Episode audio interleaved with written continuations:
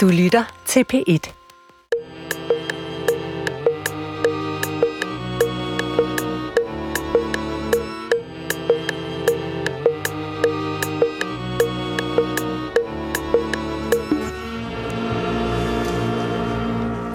Goddag, mit navn er Peter Lund Madsen, og rigtig hjertelig velkommen til Hjernekassen på P1. Og i dag, der skal det handle om kemi, og jeg har en ekspert i studiet, Morten Meldal, professor, Kemisk Institut, Københavns Universitet.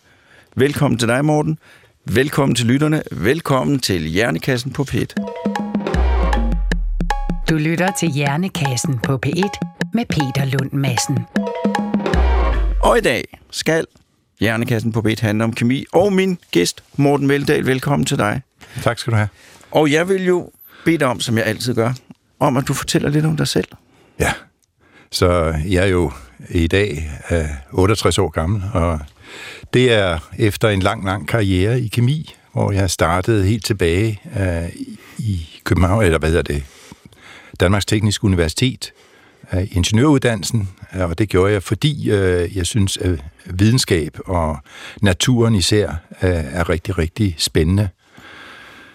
Jeg blev opdraget af forældre, som uh, trak mig igennem tygt og tyndt ude i skovene, og vi samlede øh, alle former for natur ind og karakteriserede det og puttede det i kasser.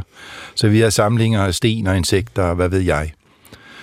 Og øh, det skabte simpelthen en interesse hos mig. Øh, mine forældre var ikke noget naturvidenskabeligt, men de elskede naturen også. Så det startede simpelthen øh, min interesse for, hvorfor er vi her, og øh, hvordan er det blevet, som det er. Og det øh, har hængt ved lige siden, så da jeg så skulle starte på, uni- øh, på det tekniske universitet, øh, så havde jeg valget mellem fysik og computer science og kemi. Og der tænkte jeg lidt over det, og så øh, tænkte jeg, jamen øh, kemi, kemi, det er jo alting. Alt omkring os er kemi. Øh, og øh, det er noget, der har holdt ved mig siden, og derfor så er jeg meget interesseret i kemi. Så din, din indgangsvinkel til at læse kemi, det var simpelthen for, for bedre at kunne forstå verden? Ja, det var sådan... Jeg kan, man, man kan jo ikke kalde det religiøst, men det var i hvert fald øh, en meget klar fornemmelse af, at her kan jeg få et klart billede af, hvad det er, øh, vi omgiver os med.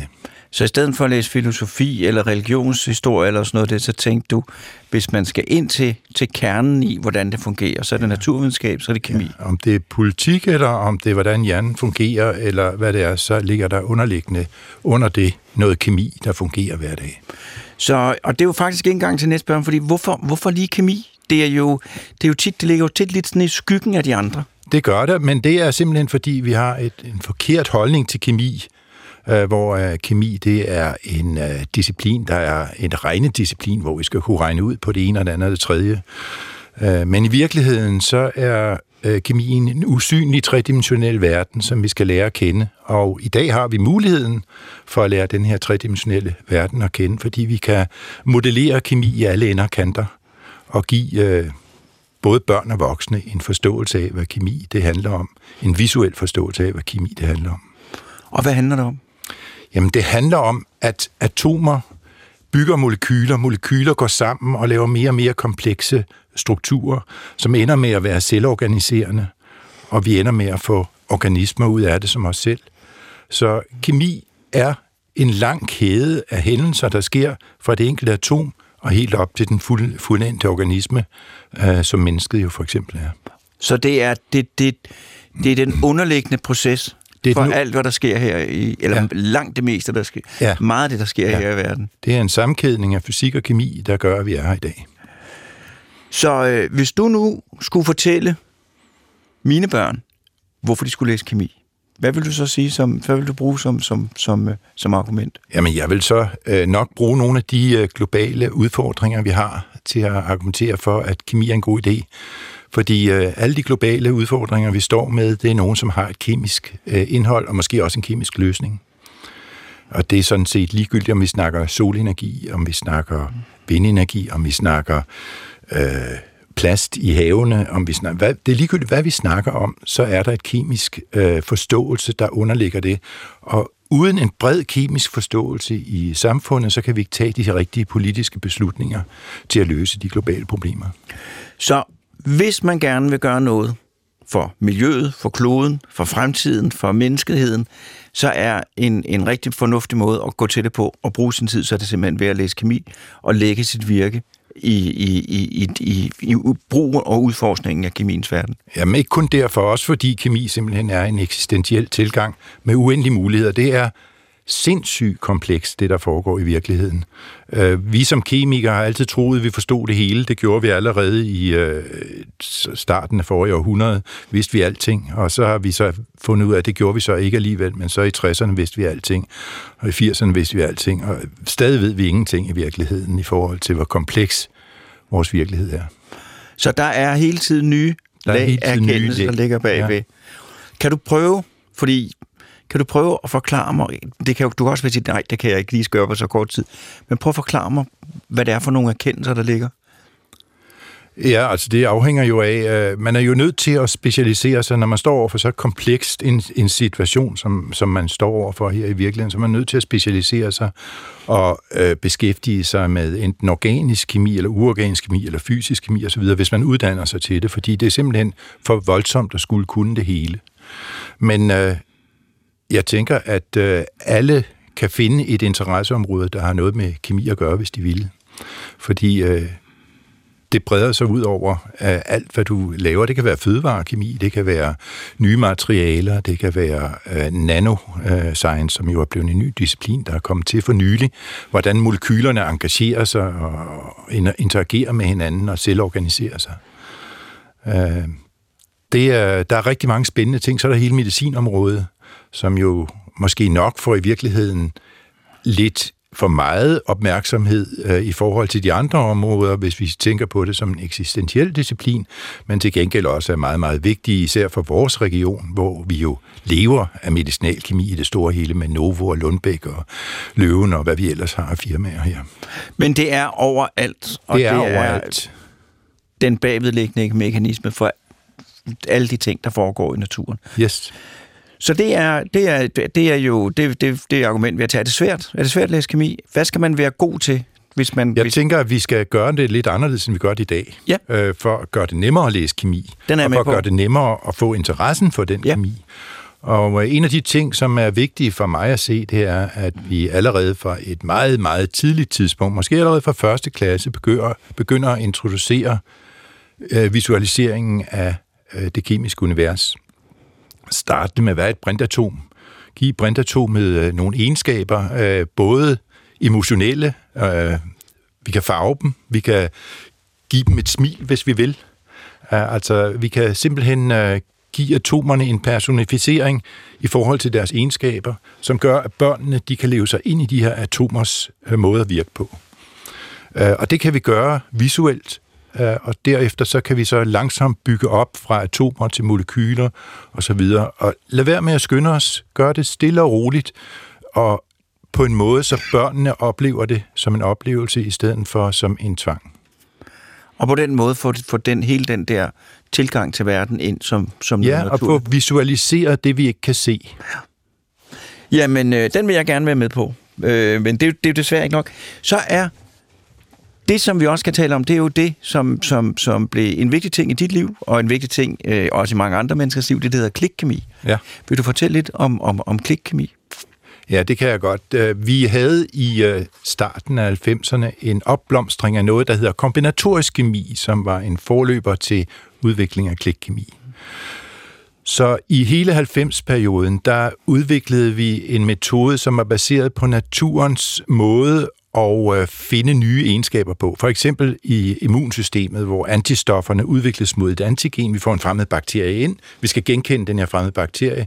Det gør vi ved at lave et kombinatorisk system af millioner af antistoffer, øh, som kan gå ind og prøve, om de kan genkende den her. Hvis de kan, så bliver de forstærket op. Vi lavede noget tilsvarende i øh, kemi, hvor vi syntetiserede millioner af forskellige kemiske stoffer, og så så vi, om der var nogle af dem, der virkede over for en bestemt sygdom, over for en bestemt receptor i cellen, eller hvad det nu kan være.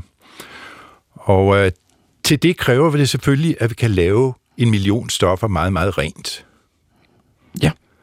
Øh, sådan så vi hver stof øh, ikke er en forblanding af alle mulige forbindelser, fordi så kan vi ikke finde ud af, hvad det er. Det skal være én ting for hvert stof, fordi, ja. så man kan Ja. vide, det stof virker, og det gør det, fordi den har den Ja, egenskab. og så kan vi lave det stof og Ja. forstærke det op og Ja. gøre ved. Så øh, det var det, vi prøvede, og øh, til det fik jeg en rel- relativt stor bevilling i 97 af Danmarks Grundforskningsfond for at lave rene reaktioner, der kunne øh, kombineres med diversiteten i proteinkemi. Fordi proteiner, der er jo uendelig mange muligheder i proteiner. Så, så det var meningen, et, et molekyl, der kunne ændre sig på en hel masse forskellige måder, Ja. så skulle du finde en metode til, at det kun ændrede sig på én bestemt måde. Ja. Ja. Og øh, der ledte vi efter forskellige organiske reaktioner, som vi kendte fra laboratoriet, og prøvede at undersøge, om de kunne fungere sådan kvantitativt, altså via være fuldstændig rene reaktioner.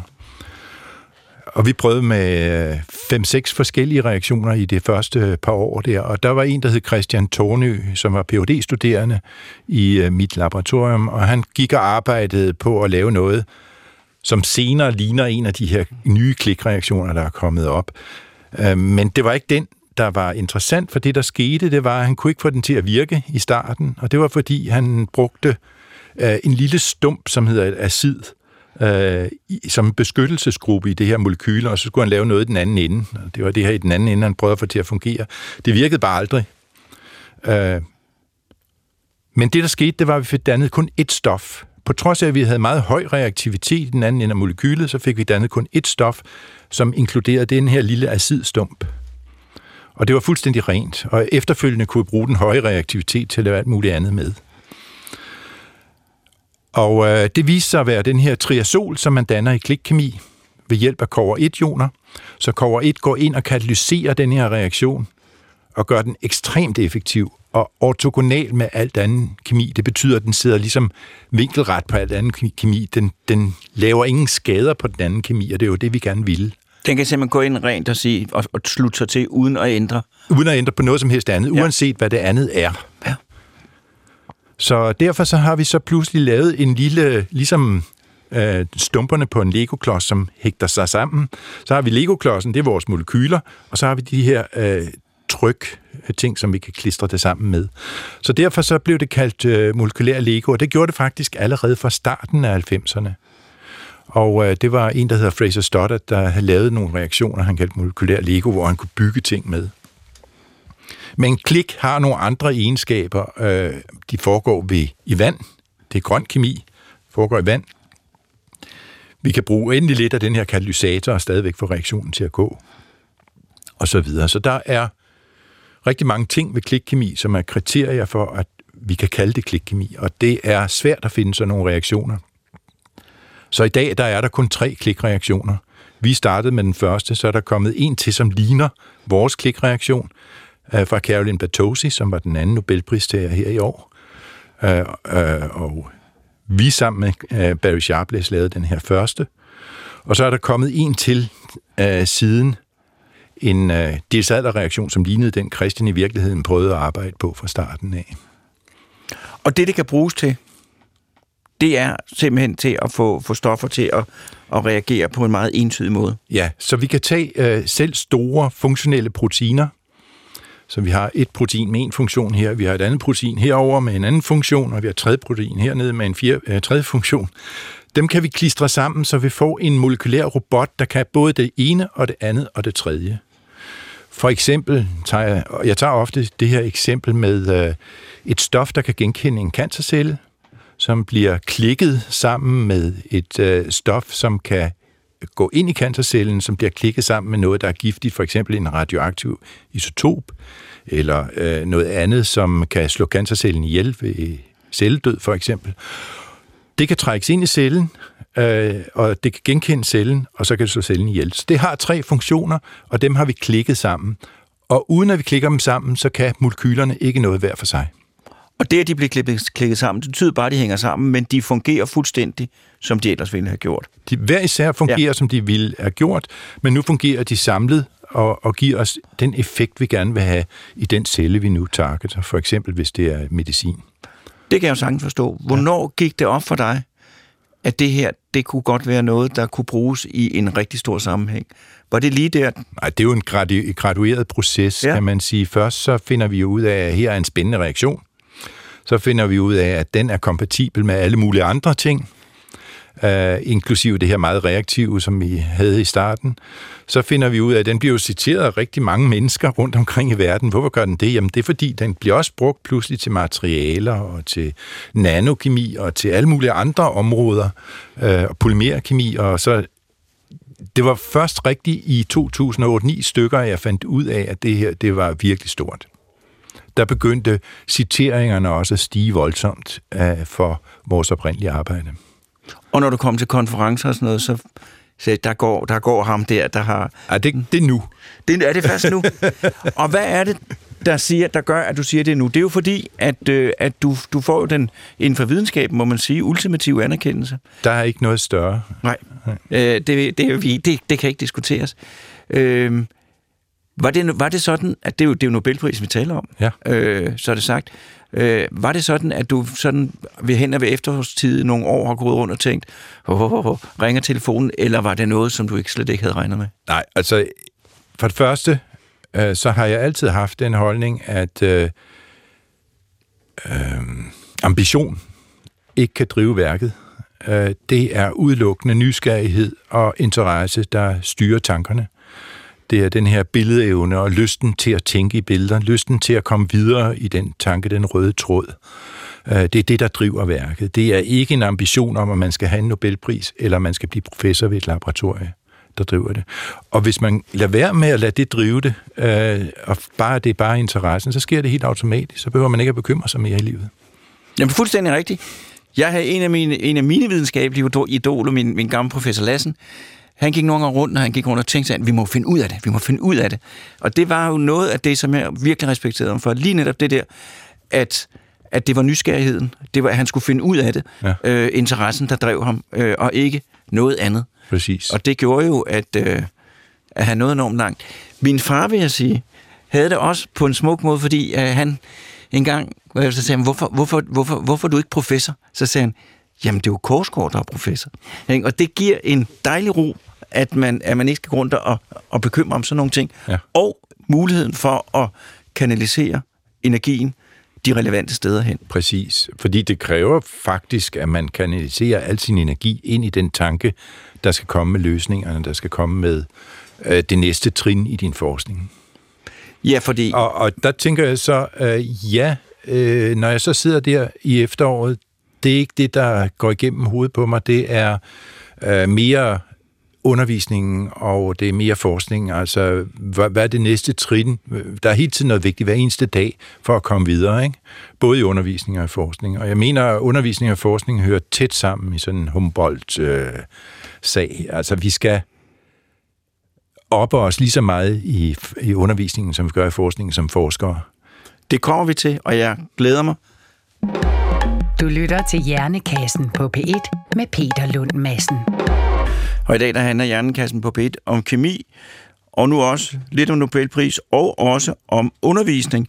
Øh, jeg skal lige først, inden vi går til undervisning, høre om, fordi det var alligevel, renere er jeg ikke. Øh, hvordan var det så, det de ringede? Hvad skete der? Kan du fortælle det? Ja, altså nu har, nu har jeg ligesom været forberedt øh, et par gange, fordi øh, i 2019, tror jeg det var, der ringede de op fra fire sal ned til mig. Og så var der en nordmand, der sagde, ja, det er fra Stockholm, øh, la, la, la. Og så øh, optog de det hele, og så brugte de det i kemirevyen. Det synes jeg, jeg er en ondsindet joke. Ja, men jeg var præget en lille smule, må jeg sige, at der godt kunne ske noget. Okay. Så jeg, jeg tog det med et smil. Men så tænkte jeg, Au, nu har de sørmer oppet sig, for nu kommer kaldet fra Stockholm. Jeg sad og lavede en video, øh, en undervisningsvideo til de studerende, øh, så ringer telefonen, og jeg tager telefonen der og ser det der svenske nummer, så tænker jeg lige et sekund, ej, nu har de oppet sig øh, op på fjerde sal. Men så kunne jeg godt høre med det samme, at øh, jamen det her, det er, jo, det er jo rigtigt. Det er simpelthen Stockholm, der ringer til mig. Og så faldt min verden ligesom sammen, for jeg havde lige etableret sådan en meget stabil øh, tilværelse med undervisning og forskning og familie, som alt sammen passede sammen. Øh, men øh, straks efter det, øh, så var det jo en enorm ære. Altså det var virkelig, man bliver helt rystet, øh, når man får sådan et opkald. Det kan jeg godt forstå. Sætter sig i en linje af fornemme folk, øh, også danske. det kommer tilbage til undervisning. Øh, jeg vil jo sige, nu der hvor jeg kommer fra medicinstudiet, der synes jeg mange gange, undervisning er tilsidesat, det er varetaget, det er meget ringeagtet. Og jo ældre jeg bliver, jo mere får jeg den der med, at en vigtig, vigtig del af det hele, det er at videregive, øh, videregive øh, informationen. Så, så du siger, at undervisning er lige så vigtig som, som forskningen. Det mener jeg, den er. Altså, øh, dels mesterlæren fra gamle dage, øh, som er jo i laboratoriet. Hvordan får man tingene til at fungere? Hvordan skaber man sammenhængen mellem øh, analyse af data og skabe data og øh, lave funktionerne, for funktionerne til at fungere inde i, i stinkskabene, altså de her kemiske reaktioner. Og øh, også, hvordan styrer man dem? Kan man lave noget øh, styring af kemi og programmering? Og alle de der ting skal jo hænge sammen, for at du har et forskningsmiljø. Og det får du ikke ved at være ene mand i et laboratorium, det får du ved at være en masse studerende og lave et forskningsmiljø, som fungerer, og hvor du overfører den viden, du selv har til de studerende. Og så er der undervisningen øh, i fag, og der har jeg i øjeblikket det, vi kalder hovedfaget i gamle dage øh, inde på KU, som er øh, Reactions and Synthesis in Medicinal Chemistry, det vil sige øh, kompleks organisk kemi i virkeligheden. Og der prøver jeg at give dem et billede, som jeg snakkede om tidligere, et visuelt billede af, hvordan elektronerne opfører sig i molekylerne, i alle de forskellige kemiske reaktioner, som vi har. Alle de overraskelser, vi kan forvente at finde, når vi kigger på kemi. Og hvad er det for nogle... Øh, har du nogle, nogle, nogle trick, du bruger, når du underviser? Jeg prøver at engagere dem, ja. øh, så meget jeg overhovedet kan, og det er en meget vigtig, øh, der er en meget vigtig dimension med en balance mellem, at de er aktive øh, i deres, altså får prøvet deres kræfter af, samtidig med, at de skal have øh, overført den information, du gerne vil have dem til at, at stå over i deres hoved i virkeligheden. Og øh, hvis du nu kigger, nu har du alligevel gjort det nogle år, er det, er det, er det nogle dygtige unge mennesker, du får ind? Jeg synes godt, vi kunne have øh, et større indtag af kemikere, øh, eller kemiinteresserede studerende øh, både fra udlandet og fra Danmark, og jo flere vi får ind, jo bedre er også, øh, hvad skal man sige, den baggrund, de har for at kunne gennemføre kemistudie på et højt niveau.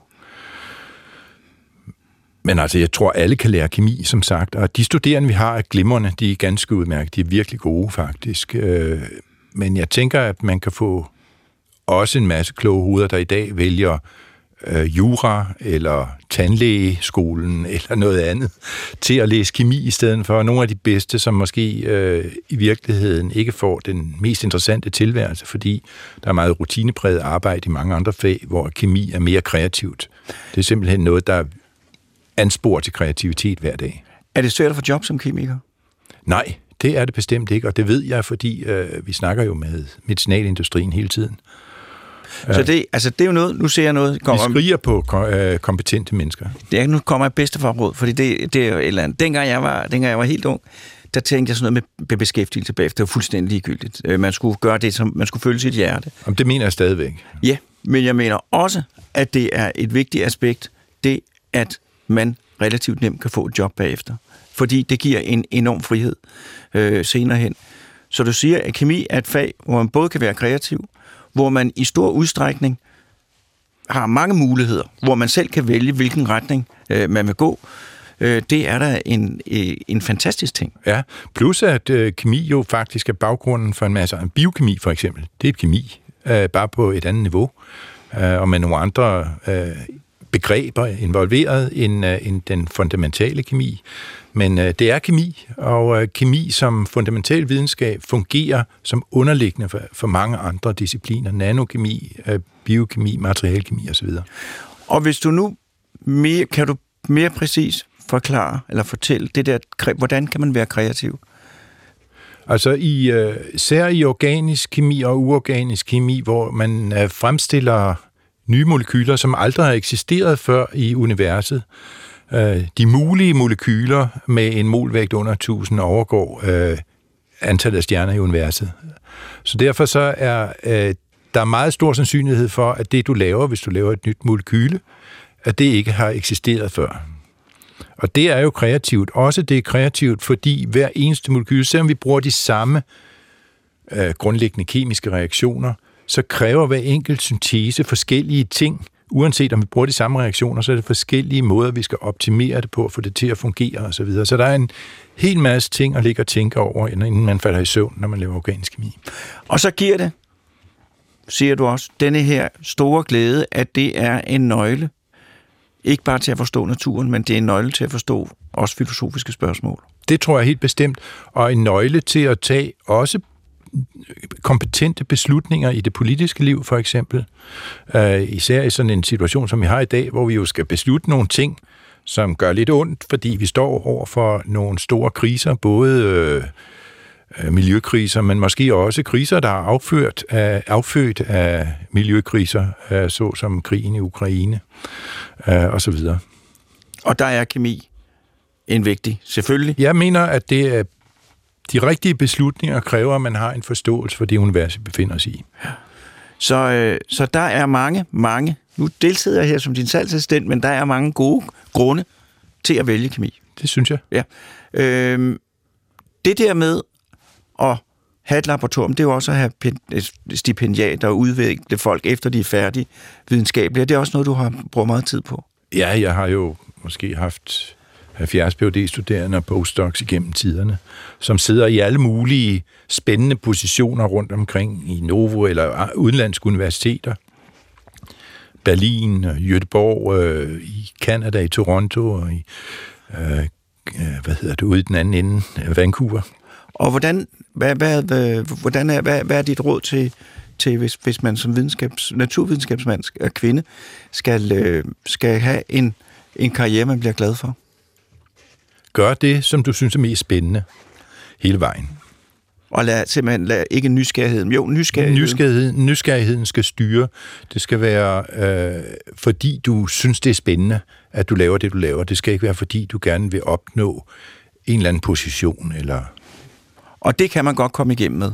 Det mener jeg. Det har jeg i hvert fald været så heldig at kunne. Øh, og øh, kan du fortælle noget Altså, det afhænger jo, det afhænger jo af, hvilke valg du, øh, du laver. Det kan da godt være, at du kan vælge et eller andet, der er fuldstændig absurd øh, væk fra hele virkeligheden og den, det samfund, du øh, er i, men øh, der kan du også finde spændende ting. Der tænker jeg bare, at så kan det være lidt sværere at få det finansieret. Ja, men altså, det er det her med at forfølge en nysgerrighed og få løst et spørgsmål, så kommer der en hel masse nye, ja. som man så løser, og så øh, øh, arbejder man sig gennem øh, videnskabens verden på den ja, måde. Men selvfølgelig med en eller anden form for etisk indsigt. Også. Alt det der, men ja. det ligger jo det, det, det ligger, det ligger selvforstået. Øh, hvad mener du, hvilke store udfordringer, det, det kender jeg godt forestille mig, hvad du svarer, men alligevel, hvilke store udfordringer ligger der for videnskaben i fremtiden? Altså en af de helt store udfordringer er at skabe den her interesse i samfundet for videnskab, fordi samfundet er i højere og højere grad ved at være et underholdningssamfund. Og det vil sige, at en masse af vores aktiviteter og opmærksomhed går i retning af underholdning i stedet for i retning af viden. Og det, det tænker jeg er en af de store udfordringer. En anden uh, kæmpestor øh, udfordring, det er øh, ja, simpelthen at få gjort det tilgængeligt for mennesker, det her. Og der er det jo, og nu må du rette mig, hvis jeg tager fejl, øh, der er der jo en udfordring, synes jeg, med naturvidenskab nogle gange, at der kan være der kan være sådan en barriere, man skal over, før man kommer helt ind i det. Man skal kunne lidt matematik, ja.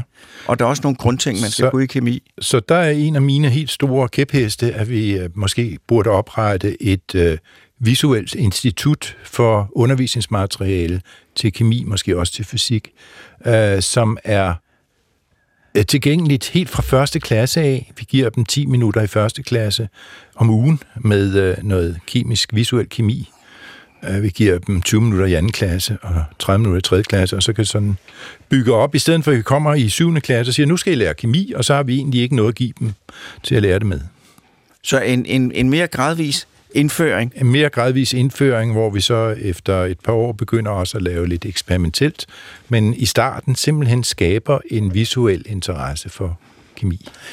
Men det er jo også ligesom, fordi det er jo ligesom, at, at der er sådan lidt to måder, man kan gøre det på. Det ene er jo øh, naturens forunderlige verden, hvor man læser om nogle dyr, der kan noget, og, og nogle Ja, forunderlige... der, der skal man for- forstå, at man ikke skal fortabe sig i det, vi kan se. Man skal fortabe sig i det, man ikke kan se. Ja, lige netop, at, at det at forstå naturvidenskab også er at få sådan en grundlæggende syn på, hvordan tingene hænger sammen. Yep. Og hvordan, hvis, hvis du kan prøve, kan du prøve, og det er meget, meget svært, men kan du prøve at fortælle mig, hvordan at man får en bedre forståelse af verden ved at vide noget om, noget om naturvidenskab? Ja, altså vi kan for eksempel kigge på øh, det her plastikproblem, vi står overfor i dag. Det vil man nok have erkendt for øh, 20 år siden, måske endnu længere siden. Jeg ved ikke, kender du øh, det, der hedder Grænser for Vækst, som var skrevet i 70'erne? Ja, jeg kender den. Øh, de har jo faktisk forudsagt øh, meget af det, der foregår i dag. De har lagt nogle modeller op og sige, sådan vil det gå, hvis I gør det, dit og datten. Og det er gået præcis, som de har sagt, fordi vi gjorde dit og datten. Og øh, vi kunne meget tidligere have grebet ind over for mange af de øh, ting, også øh, global opvarmning. Øh, det er klart, vi er nødt til at fokusere på at lave øh, energi, som er øh, alternativ energi, som er vedvarende, øh, hvis vi skal have øh, løst de problemer, der er. Altså jeg mener, når vi hæver temperaturen et par grader i, øh, i atmosfæren, så er fordampningen meget, meget større fra havoverfladen, og hvis fordampningen er meget, meget større fra havoverfladen, så falder vandet ned et eller andet sted, og det gør det som regel et øh, sted, hvor at det ikke er vant til at få så meget vand, og så bliver der oversvømmelser, og så bliver der katastrofer. Og de koster jo milliarder og milliarder af kroner i dag, de katastrofer, som sker. Og de sker jo ugenligt nu. Altså, så er det Pakistan, så er det i øh, Australien, og så er det i Kina, og så er det det ene, og så er det det andet. Men det er jo også noget med, at hvis jeg går ude i naturen og kender noget til, hvordan tingene hænger sammen, så får jeg en meget mere rig oplevelse, end hvis jeg betragter det udefra, og ikke rigtig ved, hvad der er for. Hver gang, og det gælder alting, hver gang jeg ved mere om noget, så ser jeg flere ting. Det er rigtigt. Så oplevelsesmæssigt får man også meget mere ud af hele sit liv, ved at vide mere om det, man går rundt i. Men det kræver bare, altså det er jo fuldstændig ligesom, at, og det accepterer folk jo, at øh, det at forstå i anførselstegn kunst Ja. kræver, at man sætter Præcis, ting... og der vil jeg gerne gå ind på det, maleren gør. Maleren er jo i stand, kunstmaleren, Ja. er jo i stand til at se øh, virkeligheden på en helt anden måde, end det menneske, der går rundt med skyklapper på og tænker på øh, dagens stunt og øh, de Excel-sheets, man skal fylde ud osv. Kunstneren er opmærksom på alt, hvad der foregår i det perspektiv, han har foran sine øjne, øh, inklusive følelser og stemninger, som kommer med i de øh, billeder, øh, der så bliver malet senere hen. Det behøver ikke engang at være øh, naturgengivelser, det kan også bare være abstraktioner, øh, kunstneren har, men han har været opmærksom på en måde over for virkeligheden, øh, som er præget af, at han er vant til at kigge på tingene med en helt større, en helt anderledes stor oplevelsesmæssig øh, ja, indtag. Og sådan er det også. Sådan er det også for kemikere. Hvis man ved noget om kemi, Ja, så jeg har er... faktisk en ven, en ven, som er kunstmaler, Henrik Schütze. Ja. Han maler helt fantastisk. Du skal gå ind på hans hjemmeside og kigge på det. Øh, Og øh, Henrik Schütze, han har været min ven siden gymnasiet, og han har været sådan en sparringspartner øh, på kunst og videnskab. Så vi har sådan et fællesskab. Vi skal også ind og snakke i den grå hal her til sommer i øh, den her klub, de har derinde, øh, hvor vi skal fortælle lidt om det her. Og måske også spille noget musik og sådan noget. Så jeg tænker, at kunst og videnskab, det i virkeligheden, måske ikke især kemi, øh, hører sammen på en eller anden måde. Netop den her tredimensionelle verden, som kunstneren beskæftiger sig med, og videnskaben beskæftiger sig med. Kan du fortælle noget mere om, hvordan kunst og videnskab hænger sammen? Ja, altså jeg tænker mere, det er noget, har noget at gøre med tankeprocessen, som er involveret i at lave videnskab og lave kunst. Øh, det er lidt det samme, der foregår der, øh, hvor at man forestiller sig ting og prøver at kigge på sammenhængen, øh, prøver at være kreativ. Øh, hvordan kan vi gøre det her anderledes, og så det får øh, den kant, vi gerne vil have, det skal have. Ja. Og der er det jo tit, jeg siger, fordi jeg engang har læst en bog af en øh, engelsk ekspert på synet, øh, som handler om hjernen og malerkunst. Øh, og hans grundtese, det er jo, at noget af det, der fascinerer os ved god kunst, det er, når kunstneren er i stand til at udfordre hjernen i den måde, den skaber den visuelle virkelighed på. Præcis. Kan vi, kan vi komme væk fra vores øh, oprindelige netværk ind i hjernen og tænke på en anden måde? Det er meget, meget vigtigt øh, i den kreative proces jo. Og når vi taler om den kreative proces, så er det jo sådan, at, at jeg har jo også været i videnskabens verden. Og alle videnskabens verden, den jeg befandt mig i hvert fald, der var den lotto man gik rundt og ventede på, det var den gode idé. Øh, den gode idé, øh, ideen til et eksperiment, som kunne bringe noget frem. Og derfor, når man mødte folk, øh, som havde fået en god idé, så spurgte man dem altid, og de var også blevet spurgt mange gange, hvad skete der, da du fik din idé? Det skete ved busstopstedet, det skete før du faldt i søvn om natten, det skete mens du sad ved middagsbordet, det skete mens du stod og vaskede op. Det er ikke noget, du kan definere præcis øh, øjeblikket, det skete i, men du kan definere øjeblikket, hvor det krystalliserede ud som en idé i dit hoved. Og det er lige netop det, jeg siger, når jeg holder foredrag om kreativitet, at det, der gør, at vi mennesker kan få gode idéer, det er, at vi kan, kom- vi kan have flere tanker i bevidstheden på samme tid. Vi kan kombinere dem, få nye tanker til at opstå. Vi Og kan det- lave nye associationer, som vi ikke har haft tidligere. Lige netop. Og det, der er ideen ved at få en god idé, det er ikke at få den, det er at genkende den, når den kommer flydende forbi i bevidsthedsstrømmen. Og det, du siger, de gange jeg har fået mine små gode idéer, det er jo helt det samme, det er, at man tænker noget, og så går det gradvist op for en, at det her, det kunne godt gå ind og blive en god idé. Præcis. Ja. Kan vi få en jingle? Eller, eller her.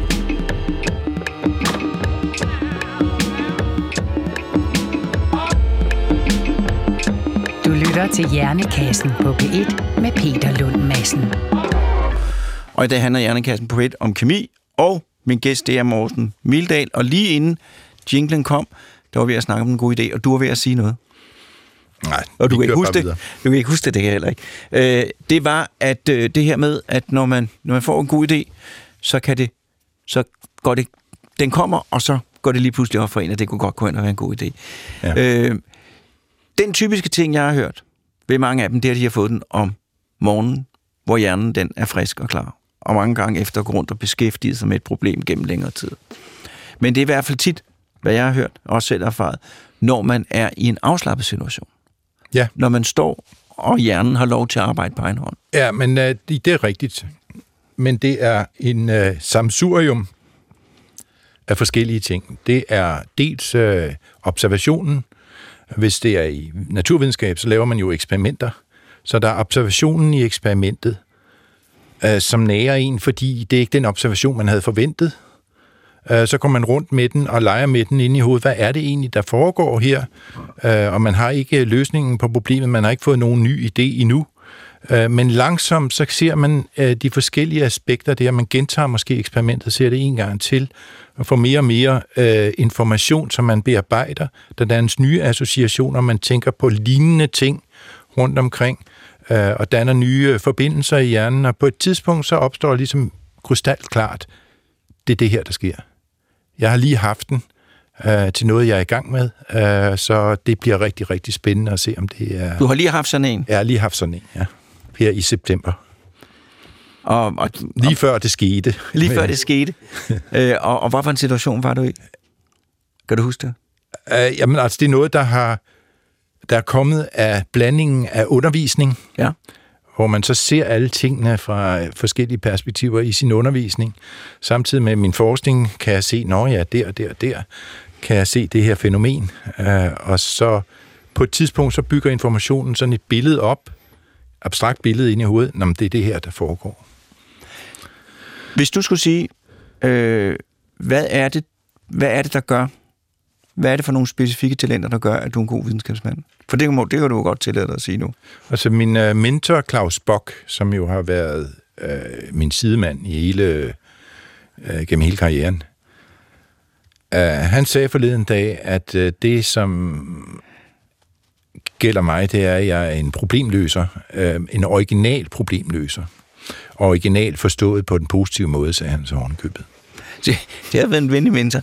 Øh, og en original problemløser. Og hvad mener han med det? Jamen det er fordi, at øh, sandsynligvis fordi jeg bruger mange forskellige redskaber. Jeg er relativt god til at programmere, jeg laver maskiner, der kan styre tingene, jeg laver analyse øh, software, jeg øh, løser kemi øh, problemer utraditionelt osv.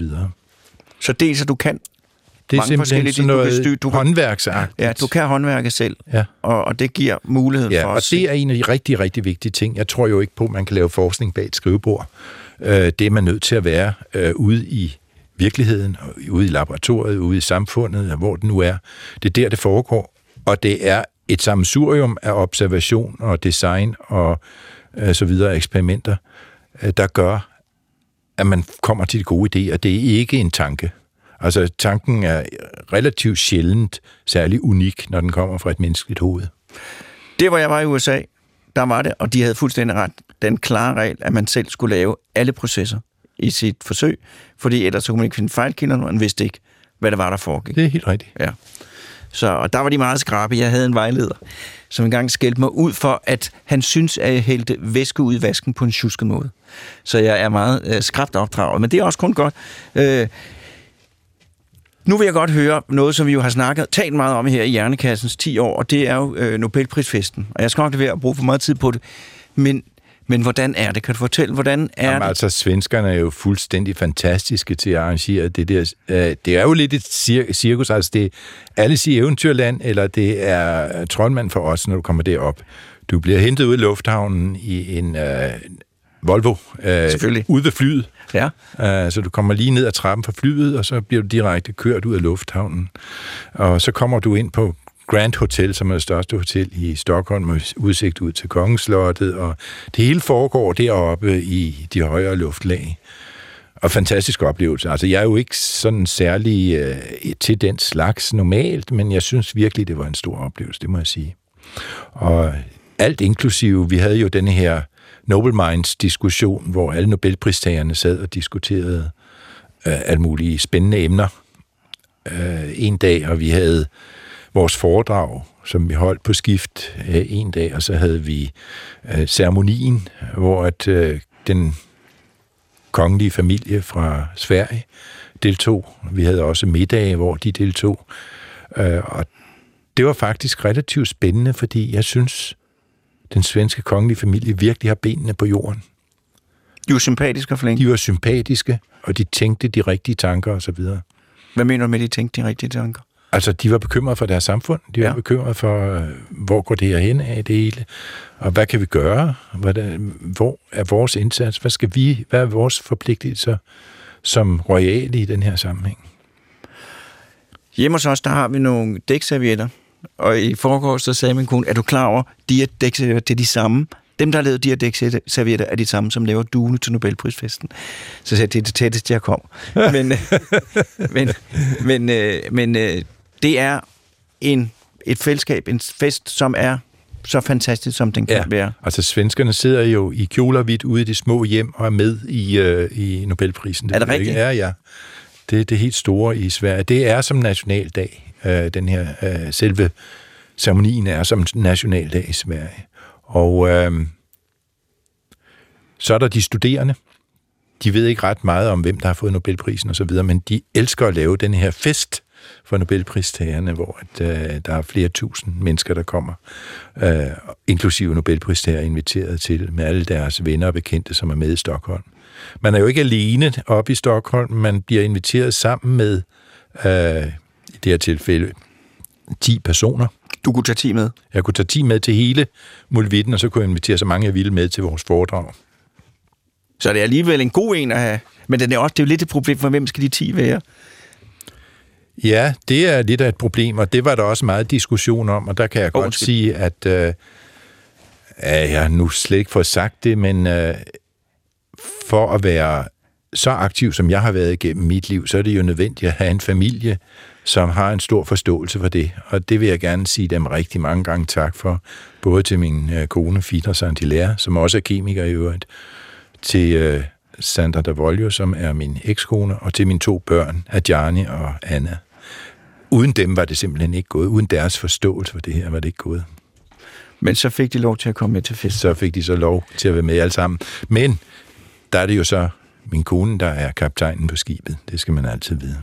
Der sørgede for, at, øh, at I kom op til tiden og kom afsted og, Præcis. og fik øh, det hvide sæt på. Var det, Ja, og også hvad det var, vi skulle have på. Ikke? Ja. Hun havde et øh, lille stunt i, øh, deroppe ved, at de havde jo lavet kunst Akademiet på øh, i Stockholm havde lavet øh, kjoler til, eller Designakademiet, tror jeg det hedder, øh, kjoler til de forskellige discipliner, økonomi og fysik og kemi osv. Og, og den kemiske kjole, det var sådan en klikkjole med øh, kårfarvet stof. Det var fantastisk flot.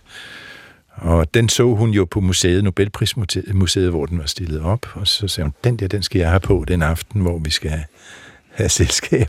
Så hun spurgte bare, og så fik hun sommer lov. Så hun var klædt ud i den her fantastiske dress. Så... Morten, han så det og var meget imponeret. øhm, hvordan har reaktionen i Danmark? Jamen, det er jo fantastisk. Altså, I, vi blev jo annonceret samtidig med valget. Ja. Og det var lidt af et problem, vil jeg sige, fordi øh, i forhold til, hvor stort det er for Nobelprisen, fik den måske ikke helt den største opmærksomhed den første uges tid eller to. Men øh, det er jo så kommet sidenhen, må man sige. Øh, jeg, jeg kan næsten ikke få benene til jorden øh, med alle de arrangementer, der er. Og er det sådan, at, at du bliver lykønsket på gaden? Ja. Øh, men det er meget forskelligt. Øh, nogle steder bliver man lykke, lykkeønsket af rigtig mange, og nogle steder nede i Føtex er der ingen, der kan se det. Øh, så, så det er sådan lidt forskelligt. Men det er jo også en stor ære for landet, øh, og det er jo, altså, i vores verden er det jo fuldstændig som at vinde Tour de France, eller, ja. eller, eller verdensmesterskabet. Det, det er ikke kun en ære for mig, det er en ære for mig, men det er også en ære for alle de mennesker, der har været involveret i det igennem tiderne. Der er måske, øh, jeg tror, 30-40 stykker, som har været involveret, og som det alle sammen Altså, det har vi været involveret i. Det er en stor ære. Det er en ære for Carlsberg-laboratoriet, hvor jeg lavede eksperimenterne. Det er en ære for universitetet, at uh, en ansat ved universitetet får Nobelprisen, og det er en ære for Danmark. Fuldstændig.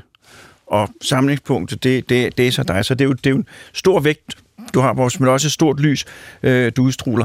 Hvad så nu? Hvad skal du nu? Skal du bare øh, hjem og fortsætte i laboratoriet, eller? Ja, altså jeg elsker at være i laboratoriet det, er, det har jeg også givet lidt udtryk for tidligere. Det er i laboratoriet, det sker, og det elsker jeg at være. Så jeg er der sammen med mine studerende, og øh, laver eksperimenter også selv, når jeg kan komme til det. Det har jeg været lidt svært at få tid til her på det sidste. Men, øh, og det er fordi, du skal ud i radioen og tale Ja, der er hele tiden noget, øh, der dukker op. Ikke? Men øh, indtil september var jeg faktisk i laboratoriet jævnligt, om hver en gang om ugen. Eller to. Ja. Så Øh, det vil jeg prøve at komme tilbage til på et eller andet tidspunkt, fordi det mener jeg er helt essentielt for også at få de nye gode idéer øh, og så videre. Og så er jeg i gang med de studerende med at oparbejde et nyt øh, område omkring proteiner. Kan vi lave unaturlige proteiner? Øh, du ved, naturen har 20 aminosyre, som du bruger til at lave al den funktionalitet, du har i biologi. Alt, alt, alt vi, biologisk? Ja. ja. Og så hvis nu, nu øh, tænker os, at vi bruger de 5.000 aminosyre, der findes, øh, fremstillet syntetisk eller på anden vis isoleret fra andre områder end lige proteinerne, jamen, øh, hvilke nogle øh, funktionaliteter kan vi så skabe? Øh, og hvis vi så designer dem ved hjælp af computermodelleringer og så videre, til at have egenskaber, som vi gerne vil fremme, for eksempel kan vi lave et enzym, som kan lave en organisk kemisk reaktion, eller øh, en, øh, lave en biologisk øh, reaktion. Kan vi nedbryde cellulose? Kan vi opbygge cellulose? Eller hvad, hvad vi nu vil med de her enzymer. Så det er, det er et projekt? Det er et meget stort projekt, hvor jeg har, jeg har fire masterstuderende og er ved at ansætte en postdoc til det projekt. Det kræver, at du kan øh, lave computermodellering af molekyler på et meget højt niveau. Det kræver, at du kan øh, syntetisere meget lange peptidkæder, folde proteinerne op og håndtere proteiner, oprense dem, vise deres funktion i forskellige typer af kemiske assays, som vi kalder det, eller testsystemer og så videre. Og de skal designes. Det hele er fra scratch, når man laver sådan et nyt projekt. Så hvis du skal sige, i den tid, du har været kemiker, hvad har de store landvindinger, altså kemiske metodelandvindinger så været? Jamen, uh, kombinatorisk kemi, som jeg har nævnt tidligere, ja. fastfasekemien er jo fuldstændig fantastisk. Det er, den har også fået Nobelprisen i Bruce Merrifield for mange år siden. Og hvad er fastfasekemi? Ja, jamen, det er, at vi laver kemien ved at sætte vores molekyler fast på øh, et netværk af plastikpolymerer. Øh, så vi, de sidder fast her, og så kan vi øh, komme med vores kemiske reagenser et efter et og reagere molekylet og bygge det op ligesom Lego en sekventiel øh, kemisk reaktion. Så vi kan bygge meget store molekyler op øh, ved at sætte dem på en efter en, og det er den måde, man i dag laver noget, der ligner proteiner. DNA er også lavet med fastfase-syntese, øh, så hvis man skal have en stump DNA til at udtrykke et protein i en celle, så bestiller man det, og det bliver lavet meget, meget hurtigt af professionelle virksomheder, som kan bruge fastfase-syntese til at opbygge øh, de her dna Så får man sådan et stykke DNA, ja. det vil sige et, et, et, et gen, eller ja. noget, som ja. virker som et gen. Ja. Og det bestiller man bare, ligesom ja. man bestiller et, ja. en, en krydder. En krydder, eller en, en, væg, en gipsvæg ja. til, til skal den være skal der kanel på. Ja. Altså, det skal være en lang stang. Ja. ja. øh, øh, og hvad er, der, hvad er der andre ting? Øh, jamen, øh, så er der flow-systemer, øh, flow-kemi, øh, som gør, at øh, man kan bruge en lille chip, og så kan man lave et helt kemisk laboratorium på en lille chip. Det er en meget stor øh, udvikling. Øh, der kan man bruge sådan en lille chip, som måske leverer øh, en milliliter i minuttet. Det bliver til 60 ml i timen. Det bliver til meget i løbet af et døgn. Øh, så derfor så kan man øh, på en ganske lille chip lave rigtig meget kemi. Og det er, det er en stor udvikling, synes jeg. Så flowkemi, kombinatorisk kemi, fastfase-kemi, og i det hele taget styring af kemi øh, ved hjælp af elektronik og, øh, og kontrol med computerprogrammer. Det synes jeg er vigtigt. Så der er simpelthen meget større kontrol af processen, end der har været tidligere. Ja. Øh, og man kan bygge det op og faktisk... Og teste meget hurtigt, ja.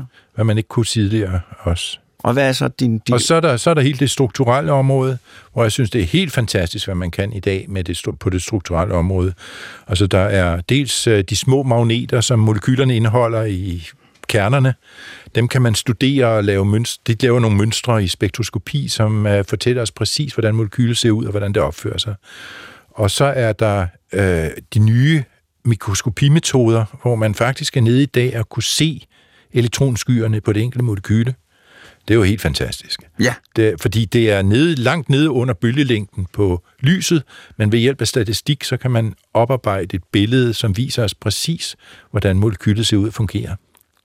Så man kan se noget, ja. som i, ja, man kan se noget, som man i virkeligheden, I virkeligheden ikke kan, kan se. Ja. ja men som alligevel er der. Ja. Øh, og det er der, den begynder at blive tricky. Hvis du nu fik øh, et ønske om, om en ny metodologi i kemien, hvad vil du, hvad, hvad, hvad vil du gerne have?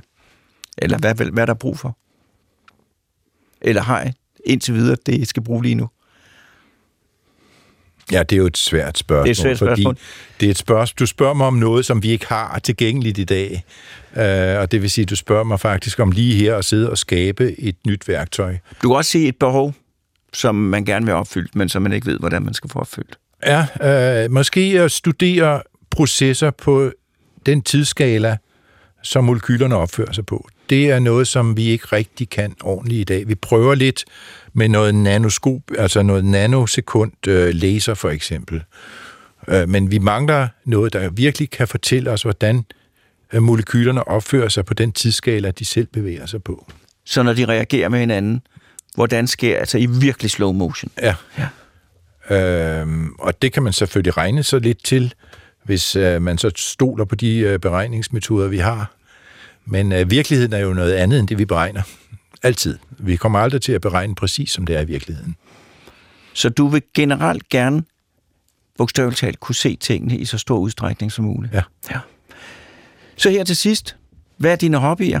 Hvad, hvad, har du fritid og noget? Hvad er din ja, livret, ja. og, og hvad for noget musik hører du? Jamen, jeg både, hører og spiller musik. Jeg elsker musik. Musik er den samme måde at abstrahere på, som man gør i kemi. Uh, musik træner hjernen til at tænke uh, ind i den her abstrakte verden af, hvordan musikstykket ser ud. Hvordan passer tonerne sammen, og hvorfor gør de det, og så videre. Så jeg, jeg spiller guitar, jeg sidder og sætter for eksempel et eller andet rytmisk afrikansk musik på, og så sidder jeg og filer guitar af til det. Fordi det løsner hjernen op, og det kan jeg rigtig godt lide, inden jeg går i seng, og have fået fyldt den der fornemmelse op af musik. Og så spiller jeg et band. Ja. ja. Hvor spil, spiller I offentligt? Nej, vi spiller for sjov ude på Carlsberg. Ja. Det stammer fra min tid på Carlsberg Laboratoriet. Og vi, Carls, undskyld. Ja, vi havde engang en uh, fødselsdag, hvor at, uh, vi blev bedt om at spille et nummer, fordi vi var nogle stykker, der kunne spille. Så det gjorde vi, og så har vi så holdt ved siden. Uh, spiller alle mulige genrer og elsker at spille sammen. Og Carlsberg-laboratoriet, er det der, hvor pH-skalaen den blev opfundet og Det er præcis der, det er. Ja. Så det er jo også et fantastisk sted, Carlsberg-laboratoriet, Ja, og som det vi har jo- liggende her i København, uden rigtig at vide, hvor stort det er. Det var et vidunderligt sted. Uh, I dag er det måske uh, sket noget, hvor at Carlsberg Laboratoriet ikke helt har den samme Svung. svung, som det havde i gamle dage. Det blev dit sidste ord. Ja. Jeg vil gerne sige tak, fordi du kom. Tak for, fordi, at øh, du har været så dygtig, og tillykke med Nobel, Nobelprisen. Og ønsker dig en dejlig fremtid. Ja, tusind tak, Peter. Det var vidunderligt at være her. Tak. Og så vil jeg også sige tak til Morten. Tak, tak, tak. Og lytterne, og selvfølgelig, om alt går vel, på genhør om en uge.